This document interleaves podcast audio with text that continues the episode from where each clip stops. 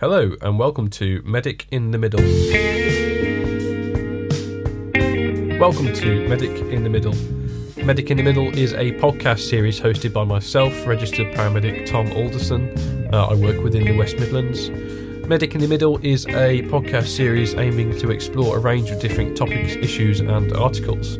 This series will feature a range of guests from both in hospital and pre hospital specialties. Right, welcome to Medic in the Middle. Um, today we've got um, special guest Rob from uh, the resource room. We've got Rob Fenwick with us. Rob, thanks so much for coming down and, and joining us on the show today. Absolute pleasure, Tom. Thanks for the invite, buddy. Sorry it couldn't be face to face, but obviously uh, there are many reasons why it's easier to do it over the uh, over the the web, so to speak, nowadays, aren't there? Man flu being one of them. Indeed, you don't want to spread that round. You don't want to spread that round. Right, um, for those of you who don't know, Rob is uh, an ACP, an advanced clinical practitioner uh, working within the West Midlands, um, and he deals day to day with acute cases coming into ED. Um, I don't know if you want to tell us any more about your role, Rob, but I think those guys listening probably already know pretty much quite well who you are and what you do. Yeah, no, I think that that's a good summary. I'll just to let you know, I'm a, so I'm a nurse by background. That's my that's my profession. Uh, I've done uh, a lot of ED work, uh, a, a, bit of PHEM, but uh, not for a few years, and now you know working in a uh, an ACP role. So that pretty much summarises where I, I, do get a bit of where you're coming from pre-hospitally, uh, and I can certainly share some of the headaches that come along with it as well from an ED perspective. Brill. Um, so today we're going to be talking about hypothermia. Um, we're going to be running through uh, a bit about hypothermia and what hypothermia is. We're going to be talking about primary and secondary hypothermia, uh, risk factors associated with the condition, different mechanisms involved in heat loss and homeostasis, and the effects it has on the body and the physiology involved in that and some of the considerations we need to change for treatment to our patients, um, right through the kind of mild to moderate, all the way up to sort of cardiac arrest considerations. Rob, do you want to kick us off with a quick definition of hypothermia and what it is? Yeah, Matt. Yeah, I can certainly do that for you. So I think just just before we kick off with a definition, I just want to just sort of talk a little bit about how relevant it is, and it certainly is relevant, particularly at this time of year. I mean, it's very chilly this morning, and I've just had to defrost the car, etc., etc. Oh, mate, I've had the log. I've had the log fire on today. It's been wonderful. I did see the picture on the on Twitter. It was looking way warmer in my house than it was in uh, in, in your house. Sorry, than it was in mine. But you know, this is one of those things that we don't see it all year round generally, but when we do, we see it in, and they tend to come in runs, these cases, and it's really useful to revise this. And I certainly do every winter exactly what the management strategy of it's going to be because we do see it a lot over the winter. Um, you know, when you look at the statistics, it's quite difficult to pin down what the actual incidence of mortality is around it, but certainly Scotland keep really good records, and it's around about 40 deaths per year that are attributed to hypothermia, which is down a little bit from where it was 10 to 20 years ago, but that's still quite a lot. And like I say, we don't know what's uh, being covered for England and Wales there. Now, I just again, just before we go into it, so there are different types of hypothermia that you will hear talked about. So there's induced hypothermia, which is generally the term we use for cardiac surgery induced hypothermia. There's therapeutic hypothermia, or it used to be called therapeutic hypothermia, which was for a post cardiac arrest patient. But the one I think we're focusing in on today is really looking at the accidental hypothermia which is really most relevant to us as emergency care providers. So yeah, specifically, obviously, you asked me about a definition, and you know, you will find them worded slightly differently out there in the literature. But the way to think of it is that it is an unintentional fall in core body temperature to less than 35 degrees Celsius. So that's the key figure you're looking for: less than 35 degrees Celsius. But it is worded differently depending on what text you read. Yeah, absolutely. So as you mentioned, there's, there's two types of hypothermia as well. We have primary hypothermia and secondary hypothermia. Uh, so, primary is the hypothermia that tends to be involved with uh, environmental exposures, with kind of no underlying medical conditions causing the disruption of temperature or thermoregulation. And then we've got secondary hypothermia, which results from an illness or um, things like underactive thyroids might be, be, a cause of this, uh, or sepsis, etc.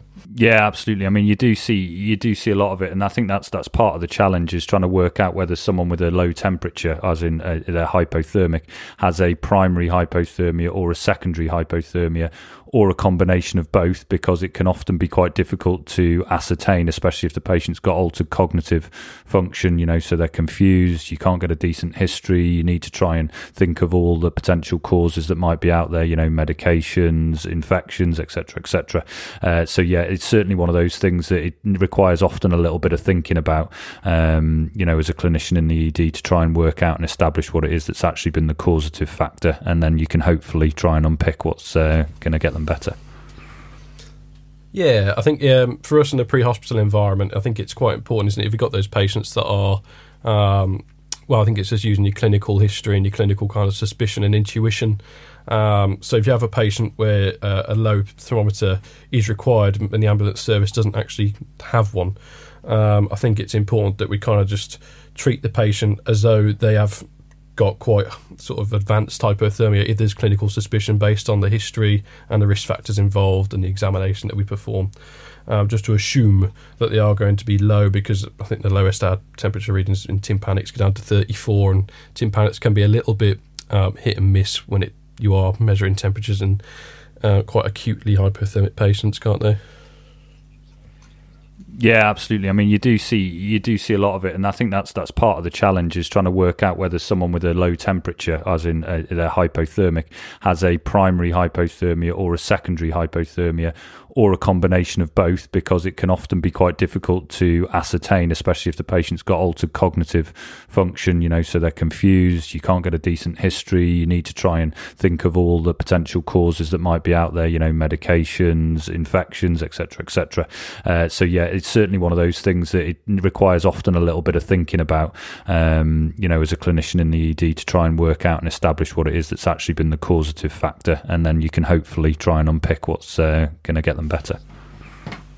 Yeah, absolutely. Um, I think as well because you guys in the ED have quite sort of uh, you have far more accurate uh, capabilities, don't you, for checking the patient's core temperatures?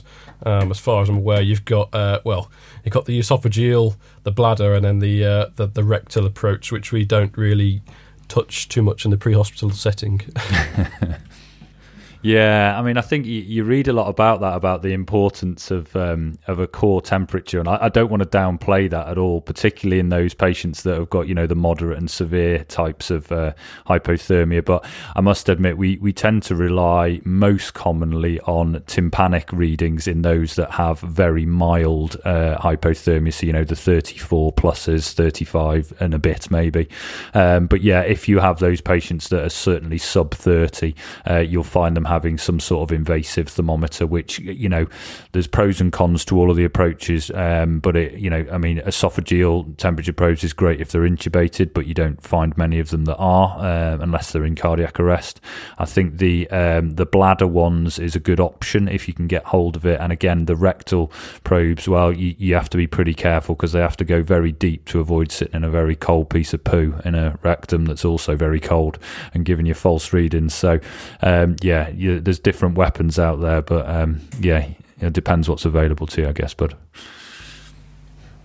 Brill, and uh, yeah, as I mentioned, um, or may or may not have mentioned, I can't remember where we're at now, but uh, so JRCALC has a really good kind of subset for uh, defining the speed of onset of hypothermia. So we've got acute hypothermia, um, otherwise known as immersion hypothermia, which may occur quite rapidly.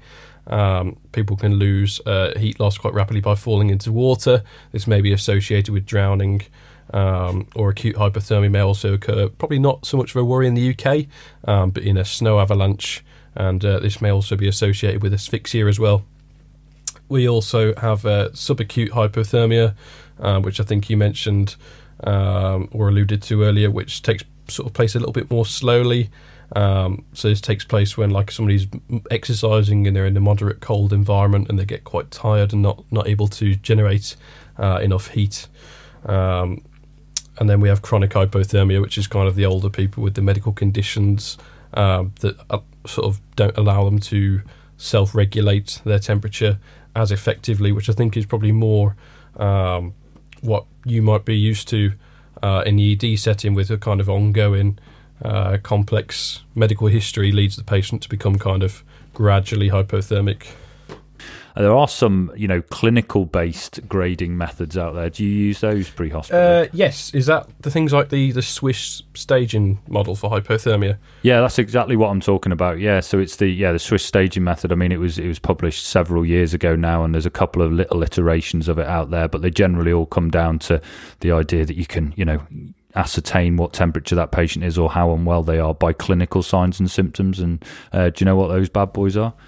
Yeah, um, it is. Um, there's a sort of a an altered version of it in the JRCALC guidelines. So you have uh, stage one, uh, where the patient is conscious and shivering, which is going to be kind of our mild um, hypothermic patients that tend to have a temperature between 35 and 32 degrees Celsius. Um, we have stage two, which is going to be sort of heading more to the moderate level of hypothermia, which the patient's going to have a, a reduced consciousness level, um, and they may or may not be shivering at this point, and they're going to be kind of getting pretty cold now, uh, about 28 to 32 degrees. Um, they're likely to be sitting in, which again, as we kind of mentioned earlier, is going to be really difficult for those pre-hospital providers to measure accurately. Um, stage three, um, the patient is going to be probably at this stage unconscious and they're going to still have vital signs, but they're going to be getting very, very poorly and unstable by this point. Um, 24 to 28 degrees Celsius is going to be their kind of ballpark figure that they're sat in. And then stage four, uh, below 24 degrees Celsius, um, the patient will most likely be dead and their vital signs will be absent.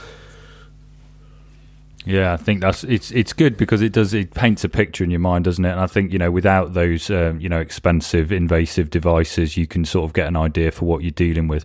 I think you know from a from a clinical perspective, I think when you approach these patients, the the three questions I sort of have in mind uh, uh when I approach them is you know number one, are they hypothermic? So as in have they got a temperature of less than 35? If the answer to that is yes then the next thing is okay, so are we dealing with a primary or a secondary hypothermia or a mixed bag?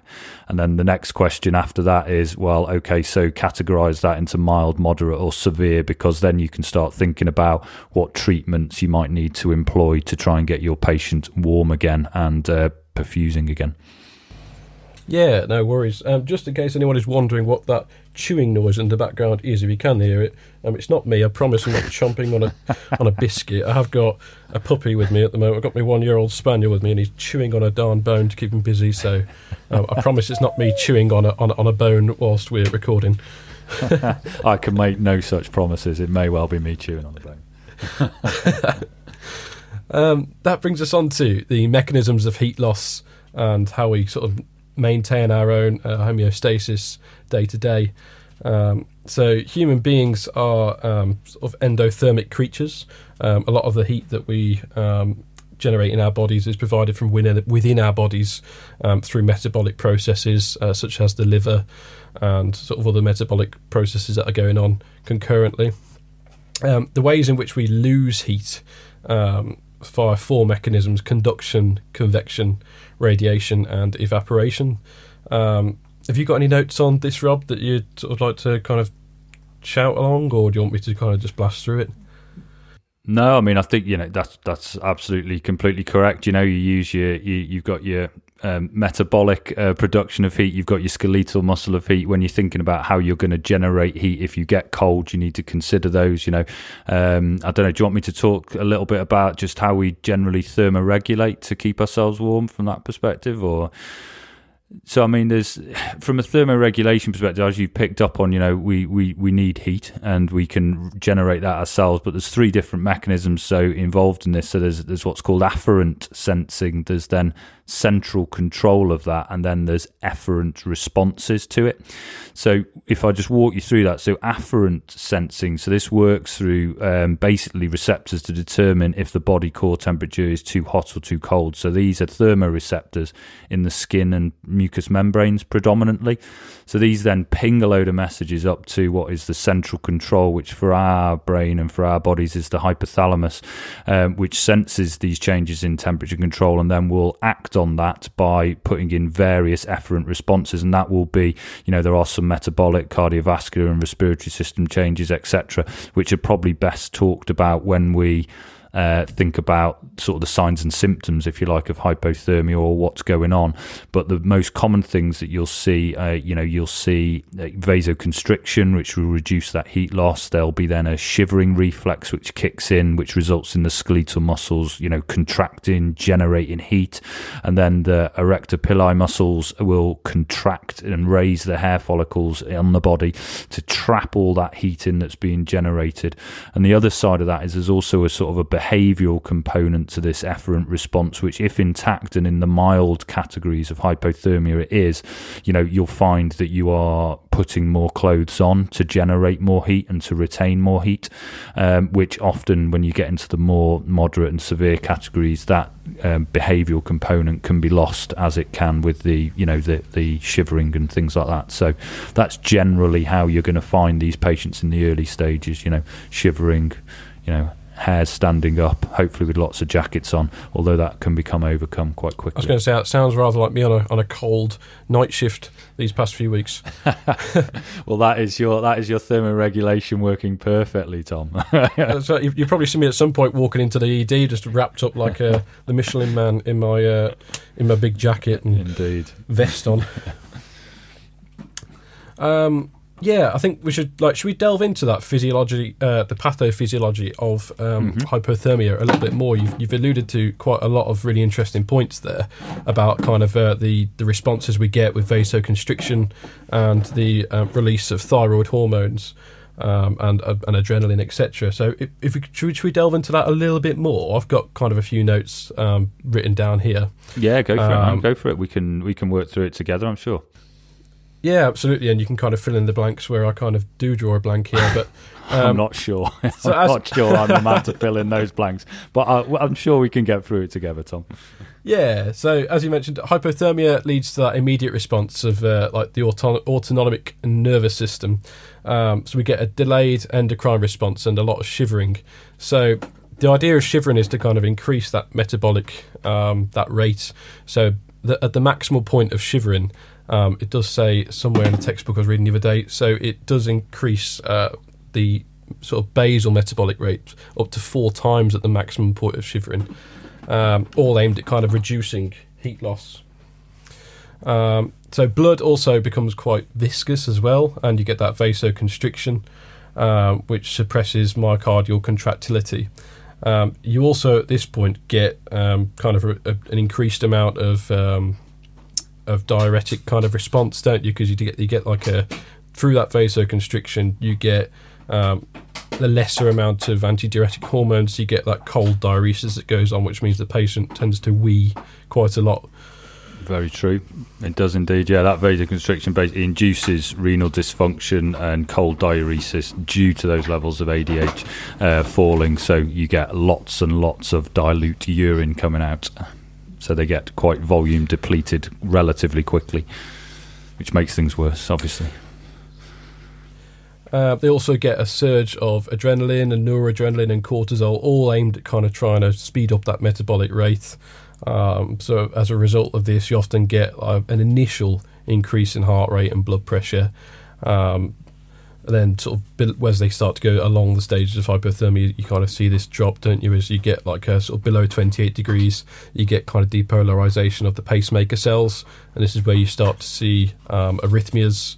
Um, and we'll talk about that a little bit later well. Mm-hmm. So, touch about it now. What, what sort of things are you going to be seeing on the ECG with these patients that are kind of uh, moderate to severe hypothermic? There's things like um, J waves, isn't there? And yeah. um, the Osborn J waves on the ECG, and they might um, kind of start having PVCs.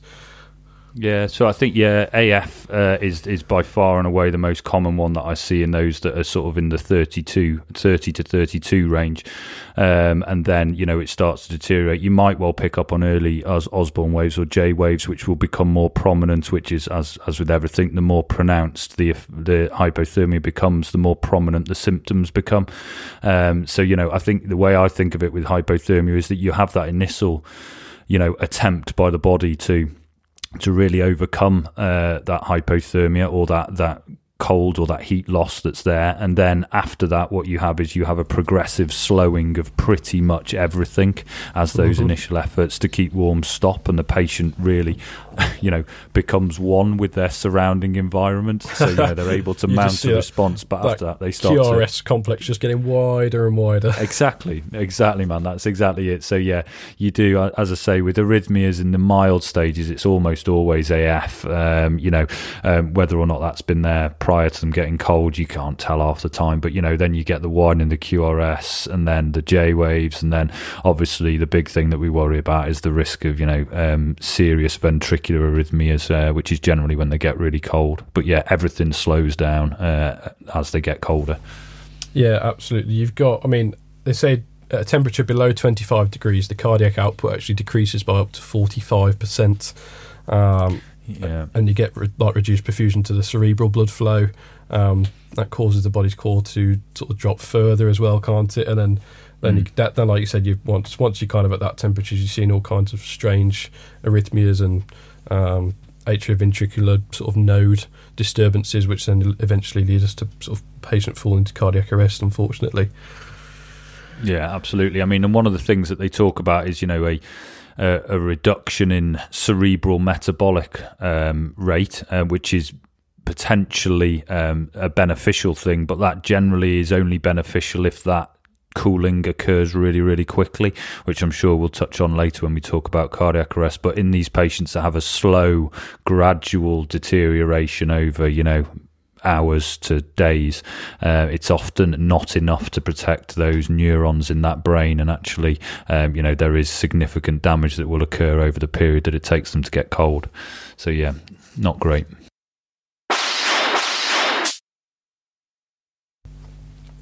So there's a few, um, as we mentioned earlier, there's a few risk factors that is associated with accidental hypothermia.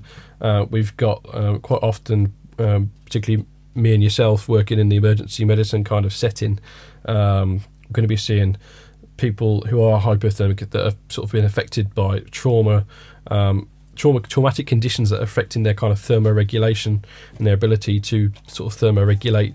Um, these patients, um, sort of sort of trauma patients, are going to be I don't know, people who have burns, for example, if they've had falls and they've had a long lie. Um, quite a lot of patients who are hypothermic um, have also drank alcohol as well. So when we do drink alcohol, it causes this peripheral vasodilation and it also impairs our, our shivering response.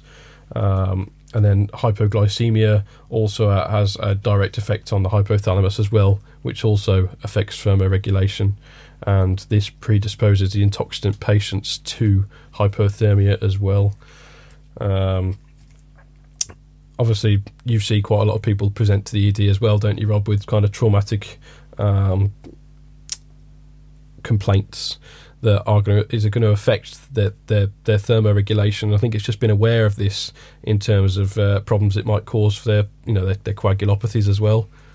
Yeah, absolutely. Yeah, you get. I mean, you, you know, it's a big risk factor. You know, the tr- the the triad of death, isn't it, or whatever it's called now, the quad something I think the, the trauma triangle. I think it was called. No, it's the trauma diamond. That was what I heard last time. That's it, the trauma diamond. I agree with all of it. By the I way, prefer that. It sounds so much more sparkly. It does, doesn't it? I mean, I think yeah, you know, hypothermia has as is almost universally associated, associated, not causative, but associated with bad outcomes in pretty much every condition you've got.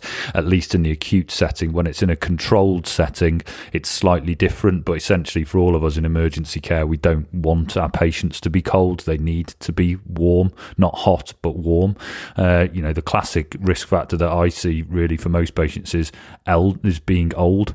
So, you know, the elderly, generally due to their sort of decreased intravascular volume, decreased cardiac function, are just so much more vulnerable. Uh, and if they are and are more susceptible and obviously have more comorbidities and have more medications that can affect it and things. So, uh, they're definitely, that is definitely a risk factor for me. But yeah, you're quite right, Burns. You know, I mean, you think about spot, high spinal cord injuries, so above T6, where you lose your, you know, sympathetic outflow. So therefore, you're completely warm and chucking out heat when you can't regulate yourself. It's there's lots of it around there, but yeah, as a as a general rule, I think you, know you have you got an acute patient, you need them to be at least normothermic, um, and you should take measures to avoid them becoming cold because it's, as I say, generally associated with badness in everything that's ever been studied. Yeah, and then sort of down the medical route, there's a few medical conditions, isn't there, um, that we, well, the, the, kind of the standard, um, what's the word, kind of crop up presentations we see in the in the emergency setting, things like CVAs, heart Yeah. failure, diabetes, um, MIs, um, pneumonia, and, and septicemia or, or sepsis. Um, or just infection generally, like you said, and particularly in these older patients who are going to be more uh, susceptible to some of these conditions. It's just being aware, isn't it, that the, those those acute presentations can uh, induce or certainly be embedded with a, a sort of a, an overtone of um, hypothermia. Yeah, yeah, yeah, hundred percent agree with that.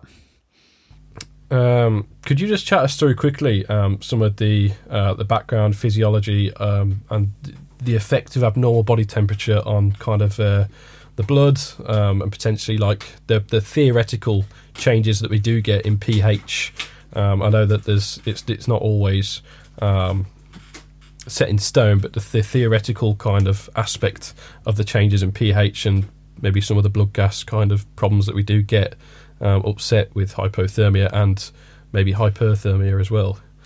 Yeah, well, I mean, I can, I can try. and by no means a subject matter expert on this, and you know, I will doff my cap, um, doff my cap uh, in acknowledgement to that, and say that the you know the intensive care guys are far more knowledgeable. But I mean, you know, the essentially the solubility of you know oxygen and carbon dioxide in water varies with temperature, and you know, decreased temperature will cause increased solubility of both oxygen and carbon dioxide. Now. Yeah, so basically, what this means is that um, in hypothermia, you get decreased PCO2, so partial pressure of carbon dioxide, and decreased uh, PaO2, so decreased partial pressure of oxygen. And that will also cause the pH of the blood sample to increase because of increased solubility. So, in these cases, very often you'll see uh, decreased partial pressures of oxygen, carbon dioxide, but an increased pH because of increased solubility. Now, the other thing is uh, it also shifts the oxygen hemoglobin dissociation curve to the left, which means that uh, there is altered oxygen consumption and carbon dioxide production. So, essentially, it messes around with it quite a bit. So, uh, it increases that hemoglobin's affinity for oxygen, I should say, so it holds it. So yeah, so if there's if there's a leftward shift in the um, dissociation curve, um, just for those who don't know what it is, that just means that there's a reduced demand, isn't there, for oxygen?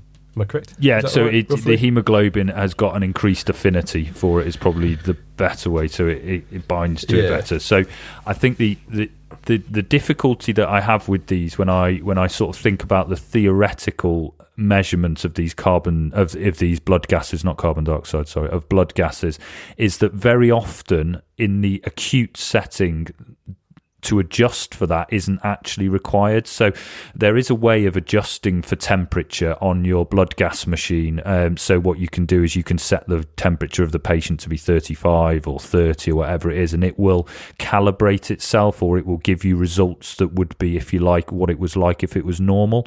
Um, but the difficulty is actually what you want is it's not about that one reading that you have as per se, or that's not important for me. It's about the trend and the direction that these blood gases are going in. So in almost all recommendations, you will find that you know it's recommended that you run a blood gas at 37 degrees, or you presume it's 37, and then what you take is you take trends of that blood gas management throughout your patient journey. So you know at the start of resuscitation, or when they're awake and then go into cardiac arrest, or whatever it might be. But basically, that trend is far, far, far more important than uh, just getting a one-off reading and making a judgment on that. And the other yeah, it's not it's not quite cut and blow, is it? no, no, no, no. And you know, if you read a textbook, it will make it out as though it is, and it will make it will make good sort of sense in your brain. But what it will do is it will throw you off when you get to actual real life practice, because what you also don't know is you don't know about the underlying pathophysiology for why that patient has become hypothermic. Because the vast majority of the cases, as I said, that we see are secondary cases, and that can be due to anything, you know, in terms of medical problems, and you know, you don't know what's been going on with their acid base status prior to that collapse and then them becoming hypothermic and so on and so forth. So there's lots of factors that muddy that water. Whereas if you read a textbook, it's all very clear and, you know, an anaesthetist will be able to explain it to you wonderfully as to how it works with regard to the gas laws and things. But if you're down and dirty and working in an ED, what matters really is about if your patient's getting better and trending those gas readings um, rather than taking it as a one-off. If that makes sense. Yeah, absolutely. It's not quite like I say. It's not. Um, unfortunately, the patients aren't always uh, in an idyllic presentation, are they? And they're not always presenting like a textbook. So it's just having that um, individual approach for each patient, isn't it? And like you said, hundred percent. Not not kind of uh, just treating them like a I don't know, like an algorithm all the time. Um, should we go on to kind of treatment of mild to moderate patients and what we're going to do for these patients now um, that are sort of presenting to us with sort of moderate hypothermia? Yeah, definitely. So the first thing we want to do, we talked about like uh, there's four mechanisms of heat loss: convection, conduction, radiation, and evaporation were the four mechanisms. So essentially, it's just kind of trying to use those as a guide to figure out what's caused our patient to be hypothermic, and therefore we can kind of base some of our treatment off that. So um, a lot of these patients who are hypothermic um, and sort of become hypothermic due to their environmental exposure. We want to try and remove that patient from that environment and get them to somewhere warm, somewhere sheltered. Um, as we mentioned, their clothing has a potential to be wet because they probably, um, if they've been lying on the floor for a long time, there's a there's a there's a high likelihood that that cold diuresis has taken place, and they may have um, sort of wet themselves through. So getting them out of that wet clothing, and then just trying to gradually um, re-warm them in a, in a warm environment. Get get some blankets yeah. on them. Get some foil blankets as well to kind of uh, ins- help insulate them. Um, we can use hot compresses as well, can't we? Kind of over the the larger vessels in the body, um, and that can kind of be whatever it comes to hand, can't it? I know, like in the, in the pre-hospital setting, bits and bobs are normally kind of it's normally sort of improvising a little bit. Mm, yeah. Um, so you know whatever comes to hand, it's not going to obviously not going to cause the patient any harm. We don't want to be frying their their groins or their their their, their uh, carotids with burning hot items, but just warm items that we can get and place in the axilla, the groin, or kind of over the, the larger vessels, just to try and warm that patient up a little bit.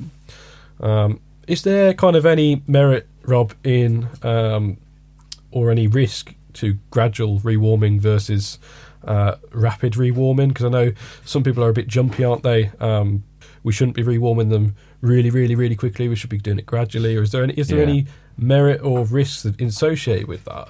So I know, I yeah, I know what you're saying. So you know, you, the thing that you're talking about really is this thing called after drop, or you know, which is basically you you you get a drop in core body temperature during rewarming as a consequence of peripheral vasodilatation, um, and you know the theory behind it being that you warm them up too quickly, they get peripherally vasodilated, and then what happens is you get this big rush of blood, and then it all comes back centrally, and then they get really cold again, and then they get this you know further drop in temperature and you know you'll see it documented in various bits of anaesthetic literature and things like that. But in reality, I've never seen it in you know in clinical practice, uh, and you know whenever I've read about it, it's usually not significant.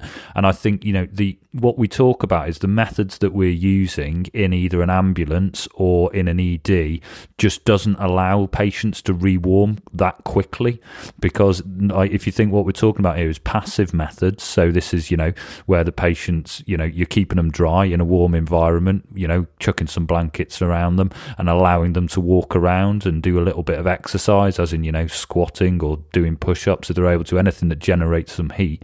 Well you're not going to get a massive raise in your temperature. It's not going to go up by, you know, five degrees in 15 minutes and cause this after drop. It's just never going to happen. So I totally get the theoretical benefit to it, but, you know, I don't think in reality, you know, in clinical practice, you're ever going to rewarm them fast enough to cause this effect.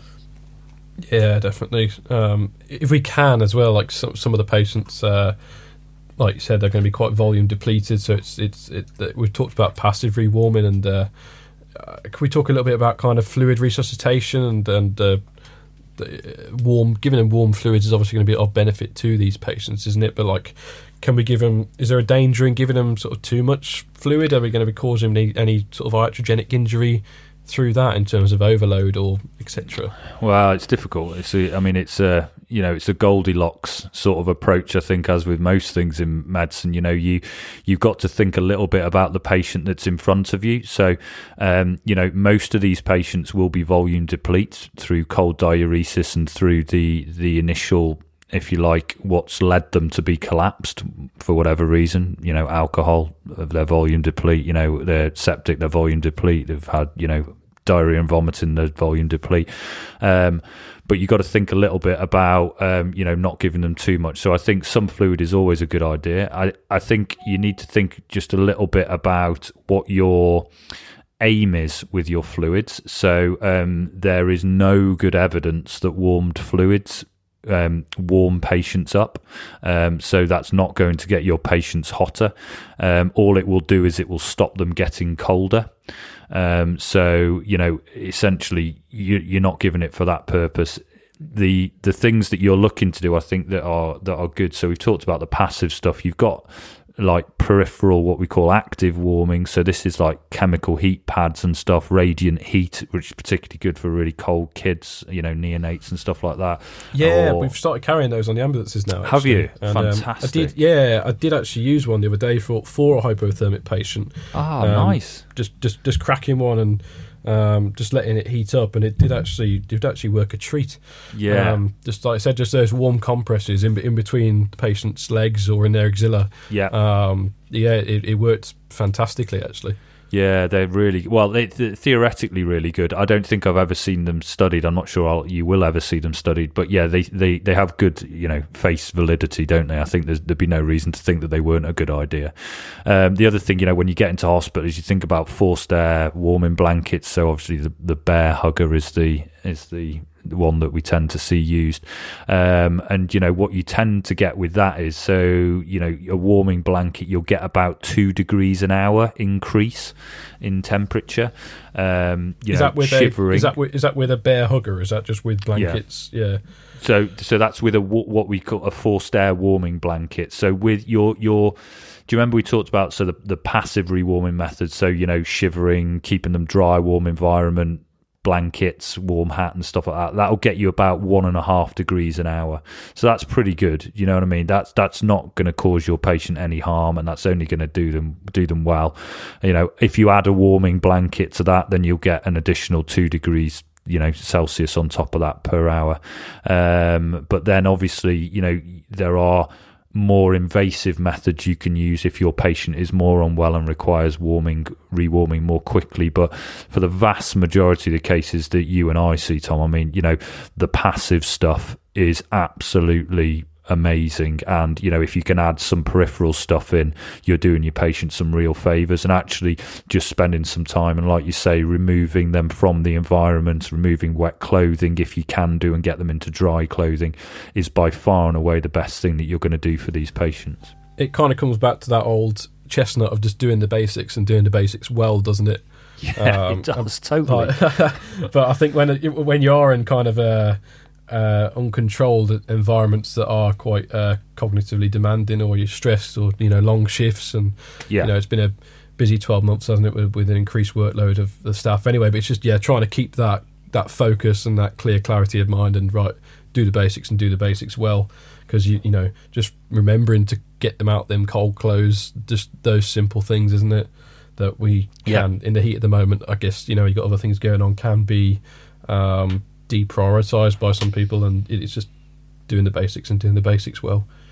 Yeah, absolutely. And I think there there are some exceptions to those rules. So you'll talk about like mountain rescue scenarios whereby you you know you haven't got dry clothes or the ability to get them, and actually you know sealing the patient within a you know a completely sealed bag. Well, not obviously not their face because that would be really bad for them. But you know if you're able to completely seal them, then what you can do is you can you can avoid a lot of the heat loss that comes with it. So you can leave them in wet clothing. But I think for most of us, you know, if we've got a DCA available you know, getting them undressed, getting them well covered over, getting the cab really warm, you know, using some of these cooling, um, sorry, warming um, pads. They're all great things and great ideas for our patients. Yeah, absolutely. Um, I'd like to move on to cardiac arrest management as well now, if we can. Yeah, um, absolutely. Yeah, yeah, let's do it. Let, us let's chew into that that. Uh, okay, chew into that bad boy. that bad boy. Yeah, let's chew into that bad boy.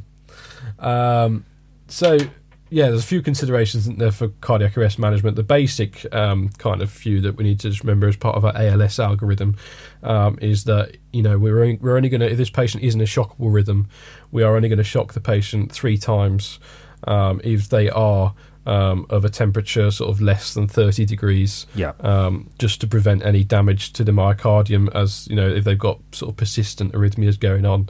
So we'll give them three shocks, and if VF um, or a shockable rhythm persists, no further shocks uh, will be given until the patient is sort of more than or, or, or well more than 30 degrees Celsius, if we like. Yeah. Um, sort of as well, we're going to be uh, giving. Well, we're, we're going to withhold uh, um, ALS drugs if the patient is below 30 degrees Celsius, and there's a couple of reasons for that, isn't there? Um, I know one of the, one of the reasons is because if the patient is um, quite vasoconstricted, um, we're going to be pumping them sort of full of loads and loads of this of adrenaline and amiodarone and all that sorts of stuff, and then when they do warm up, like you've alluded to earlier, and they get that kind of vasodilation, we're going to be hitting the heart with kind of like you know Yeah. three, four adrenaline um, to an already quite upset and irritable myocardium, aren't we? And then that's obviously not going to be very uh, conducive towards their arrhythmias they're going to present in. Um, and then the other reason for that as well um, is just that these drugs don't actually metabolize very well at, at those kind of low temperatures either. Hmm Yeah, completely agree with that. Um, just double in the dosage of adrenaline as well. Once they are over 30 degrees, um, just double in the intervals that we're sort of giving the, the, those drugs. So adrenaline will be given instead of every four minutes, um, just double that to every eight minutes. And like we said, in, in, in pre-hospital environments, this is just going to be taking um, that history and that clinical suspicion of is that patient below 30 because we're not going to be able to actually monitor that without tympanics. So just uh, keeping in mind, as, is the patient died as a result of sort of being cold, or have they have they died and then sort of become cold? That sort of thinking, Yeah, and that kind of links in with with uh, any potential kind of terminating resus in these patients is also actually quite uh, tricky, isn't it? As well. Yeah, I think you know that's that's really the key question that you you've got when once you've got your you know your ALS established, you know as I say because you know there's always the the initial lead in where you're getting everything set up and you're starting your resuscitation attempt and you're getting IV access and you're getting your you know your tubes or your LMAs or whatever it might be in there and you're getting established. But once you're established, the next thing really is about you know you're trying to work out are they cold and dead or are they dead and then they got cold because they're two very different things in terms of outcome. And you know it's a question of how quickly they've become cold if they've got cold and dead because to be neuroprotective so these like wonderful case reports that you see of like you know people surviving you know with core temperatures of like 13 degrees 1 3 degrees celsius it happens fast and it needs to happen fast and um, to be cerebrally protective. And you know unfortunately that's really unlikely in most parts of the UK uh, because we're not really a country that gets temperatures that cold believe it or not. We're talking like you know Scandinavia you know Arctic you know Canada blah blah blah blah blah. Um, so you need to try and establish that and that's um, it can be really difficult to do uh, but it all comes down to the history I think you know and um, that's the thing. Yeah, for sure. Um, also, we need to be ensuring, don't we, that clinicians are sort of swapping around with CPR every couple of minutes because these patients are going to have potentially quite, um, well, more Yeah. so rigid chests, aren't they? And it's going to be harder to achieve good quality chest compressions. And we need to sort of account for, for fatigue as well. So either swapping chest compressions every couple of minutes between clinicians or ideally getting um, some form of mechanical yeah uh, chest compression device like a Lucas Tessine, um, or um, getting to a centre that is able to provide that as well. Yeah, I think you know that that's definitely a consideration. I think that if you've got a patient who has a true hypothermic cardiac arrest, they're going to need a lot of resources, and you know, um, a a mechanical chest compression device is a very very good use of that device for these uh, these cases. Um, yeah, I think that you know you. Um, yeah, you definitely need to be considering that. And ultimately, the big question, which I think is something that you know is definitely worthy of discussion, is you know where you go with these patients and where you take them, um, because obviously, if they're cold, you're not going to be able to uh, to call them because they're not dead until they're warm and dead in inverted commas. Could you could you quickly just talk us through the ECMO is something that's thrown around quite a lot. Um, just having a good well, just having a basic understanding of what it is, and you know, because certain centres provide it, don't they? Um, you mentioned about where to go. Yeah, so I mean, I think, I think that there's there's a, two different sort of questions there. So I think what you've got is there's a it's what you're trying to provide. So ECMO is one thing. So extracorporeal membrane oxygenation. I don't do it at any of the hospitals that I work at. Um, the closest one is Leicester, I think. My understanding of it is, which is like as in I know hardly anything about it, is that you know you stick a you know a cannula into a big vessel in the groin, you suck oxygen out, you, uh, you suck oxygen out, you don't suck oxygen out, that'd be a bad idea. You suck blood out, you oxygenate it, and you put it back in. Um, so therefore, you bypass the entire system. Um, but again, I mean, I don't I don't know a lot about it because I don't use it. Yeah, yeah. Like I said, the only one that I'm aware of is Leicester. I think. Yeah, and I, I, I'm not sure that they're entirely set up to receive hot patients, if that makes sense. As in, you know, a patient in cardiac arrest. So, so I think you know what you're looking for really when you look to your decision making is you look towards a centre that can rewarm your patients quickly uh, in a reliable fashion.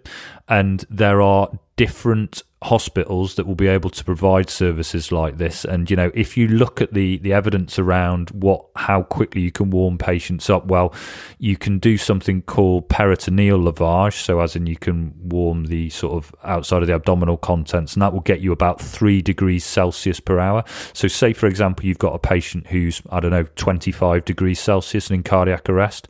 Well they're going to be probably still in cardiac arrest for another 2 hours doing that. Um, if you do something called thoracic lavage, so you can put a chest tube in, um, two chest tubes uh, or chest drains in either side uh, on one side of the chest and you can run warmed fluids into the thoracic cavity and that will get you an increase in rate of about 3 to 6 degrees per hour or you can put your patient on bypass, so cardiac bypass or ECMO, which will get your patient warmer by sort of 10 to 20 degrees an hour. Well, I think it's 9 to 18, I think it says, but you know, a big uh-huh. amount uh-huh. per hour. But I think in your mind, you need to think about from a pre hospital perspective if I get a patient who is in hypothermic cardiac arrest, where am I going to take them and where is going to be able to provide those things? Because not every hospital will be able to do that um, in a timely manner. Um, so, I mean, my suggestion would be that you know um, large major trauma centres will probably be able to provide all of these services. Um, I don't advocate you bypass them, but I think if you had a discussion with your local trauma network, um, you know, CCP or whoever sits on your desk about the fact you've got a hypothermic cardiac arrest and is there any potential to take them to a tertiary centre, then that might be something that's you know leads to beneficial outcomes. But again, it depends on your local area really. But it's not just about the bypass or the ECMO. It's about what else your local hospitals can provide because most can provide a reasonable degree of warming, but most will find it challenging to rewarm a patient really quickly, um, which is what these patients in cardiac arrest need. Um, should we just talk a little bit about hyperstimulation and just the being careful, I suppose, with the hypothermic patient in terms of uh, moving them and just stimulation, if you like, of them, because that can have some unwanted side effects, can't it? Yeah, uh, yeah, definitely. Uh, essentially, I, I must admit I haven't seen this in clinical practice, but I, you know, you don't see huge amounts of patients that are really cold. But definitely, if your patient's less than thirty-two degrees, you need to be super careful with how um, how well, you need to be super careful with moving them. Basically, you've got a very irritable uh, myocardium, which becomes more and more irritable the colder they get. And, uh, you know, if you stimulate that too vigorously, you're likely to trigger some very nasty arrhythmias, as in shockable arrhythmias, so VF, VT, and things like that. Now, the risk is probably not that big, but, um, you know, it's very difficult to pin down a number. So I think as a, as a general approach to these patients, if they're cold, you want to do everything very gently. You want to avoid excessive movement and you want to try and avoid any undue stimulation whatsoever. Now, I think one of the things that we you know, you talked about is you know um, endotracheal intubation, and that is something that is potentially a stimulant. But what you're doing, I think, in these patients of cardiac in, that are in cardiac arrest is they're likely to have prolonged resuscitation attempts. And what you need to do is you need to optimize multiple things. And all of the studies that have been around, you know, LMA versus ET tubes in cardiac arrest, they haven't included big numbers of patients that are in special circumstances like this. Um, so I think that, you know, in the absence of data, it makes good sound sense to have an early intubation. So an endotracheal intubation by someone that's skilled to do it, that, you know, doesn't involve any delays and is skilled in laryngoscopy so that they are as gentle as possible. And if that involves calling, you know, critical care teams to do that, then I think that's absolutely um, absolutely perfect to do because, as I say, the, these patients are likely to have resuscitation temps that go on into hours, and you know, a a, a closed circuit with an endotracheal tube is what they're going to need. Brilliant. Um, should we talk a little bit about um, sort of it's quite a grey area, but the futility in, in, in CPR and the futility in resuscitation of, of the hypothermic patient, because the although we kind of have mentioned that the patient's not dead until they're warm and dead, um, we've talked a bit about is the patient sort of have they died as a result of being cold, or have they died and then become cold? Um, you know, it's just talking about that futility in commencing, isn't it? Or you know, it's certainly probably going to be one more probably more so for an in hospital perspective, isn't it? Because um, pre hospitally, um, it's it's one of those, isn't it? If there's any doubt whatsoever, you are just going to start and give the patient the best chance possible, but at the same time, it's balancing in that with their um, a dignity aspect, isn't it? And mm. trying to balance it with uh, common sense of is is this resuscitation futile? Um, yeah, just yeah. I think it is. It's difficult, and I, am not sure. Have you got anything? Is there anything explicit in JRCALC about it with regard to stopping? I don't know if there is. Um, I uh, think no. I think it's more so. You know, you are if if they're showing other signs of ROLE criteria, then then great. Okay. Um, but if, if you're in a position where um, they are are well, I think the only thing that's in JRCALC is it, it goes on to say, you know, if there's uh, if you think the the resuscitation is going to be futile, um, and um, and I think the only way you could uh, justify that sort of uh, course of action would be if the patient's chest is just completely uncompressible. Yeah, um, and that, there's yeah. no and there's no kind of uh, mechanical device that can be either quickly brought to scene or or you are out in the sticks and you are you know very far away from from a, a, a centre that could provide that. Yeah. I think they, you know, they, they talk about, and I've read around this, they talk about things like, you know, if the death's obviously due to things like lethal injuries or, you know, clearly fatal illness, or uh, particularly with regard to avalanche, you know, prolonged asphyxia, uh, and I guess probably with drowning would come into that as well, then those are absolute, you know, futile conditions where you're not going to get that patient back. But quite rightly, as you say, you know, if that chest isn't compressible, well, you know, there's not a huge amount you can do there, unfortunately.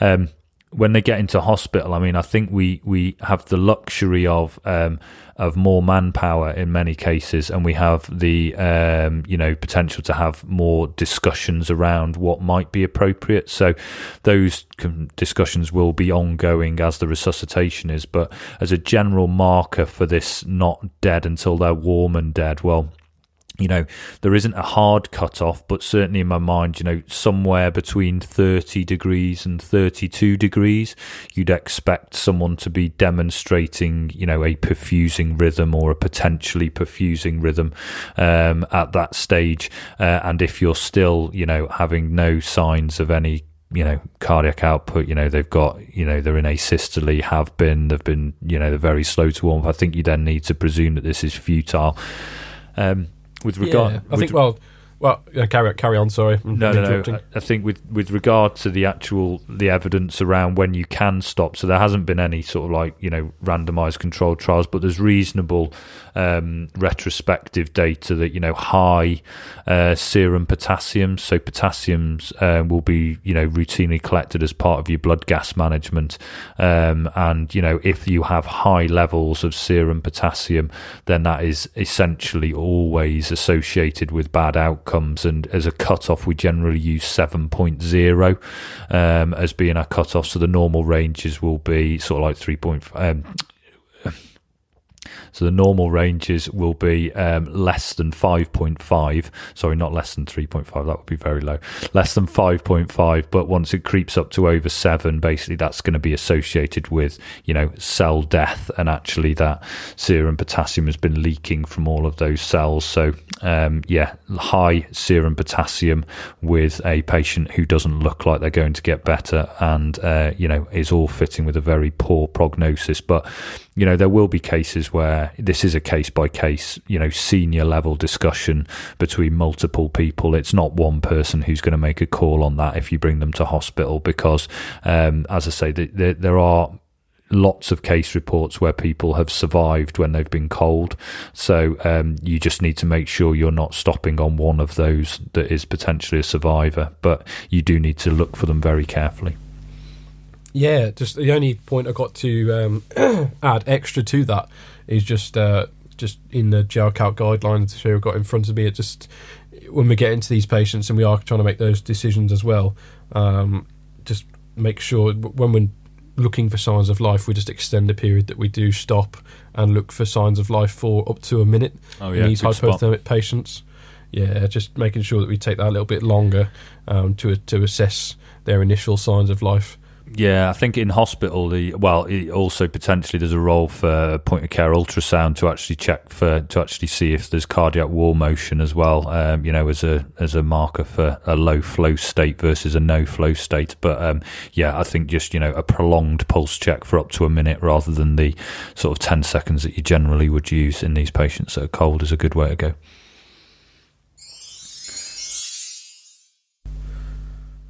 Brilliant. Um, well, I think that brings us to the kind of end of this podcast. So, to summarise, we've kind of looked at um, a definition of hypothermia um, and a bit about what it is and different, classifications of hypothermic patients. We've talked about primary and secondary hypothermia. Uh, we've talked about the physiological effects of hypothermia on the body, um, how to treat these patients through the different stages of kind of mild, moderate, and then severe. Um, we've talked about the differences and the special considerations we need to give for patients in cardiac arrest, and then the modifications to our ALS algorithm as part of that. And then we just kind of touched on the basis of utility um, of um, CPR and resuscitation in these patients. Um, Rob, thanks so much for coming down, mate, and well, say coming down um, with the thankful aid of uh, modern day technology. Um, we're able to do to uh, just do this podcast with well from, from from a distance, which is which is great. But thanks for uh, thanks for agreeing to uh, have a chat with us on the show. It's really um, it's really great to have you on. And no problems at all, buddy. Thanks very much for the invite. It's been fun. Thanks for listening, everyone, and uh, stay tuned. And we'll see you next time.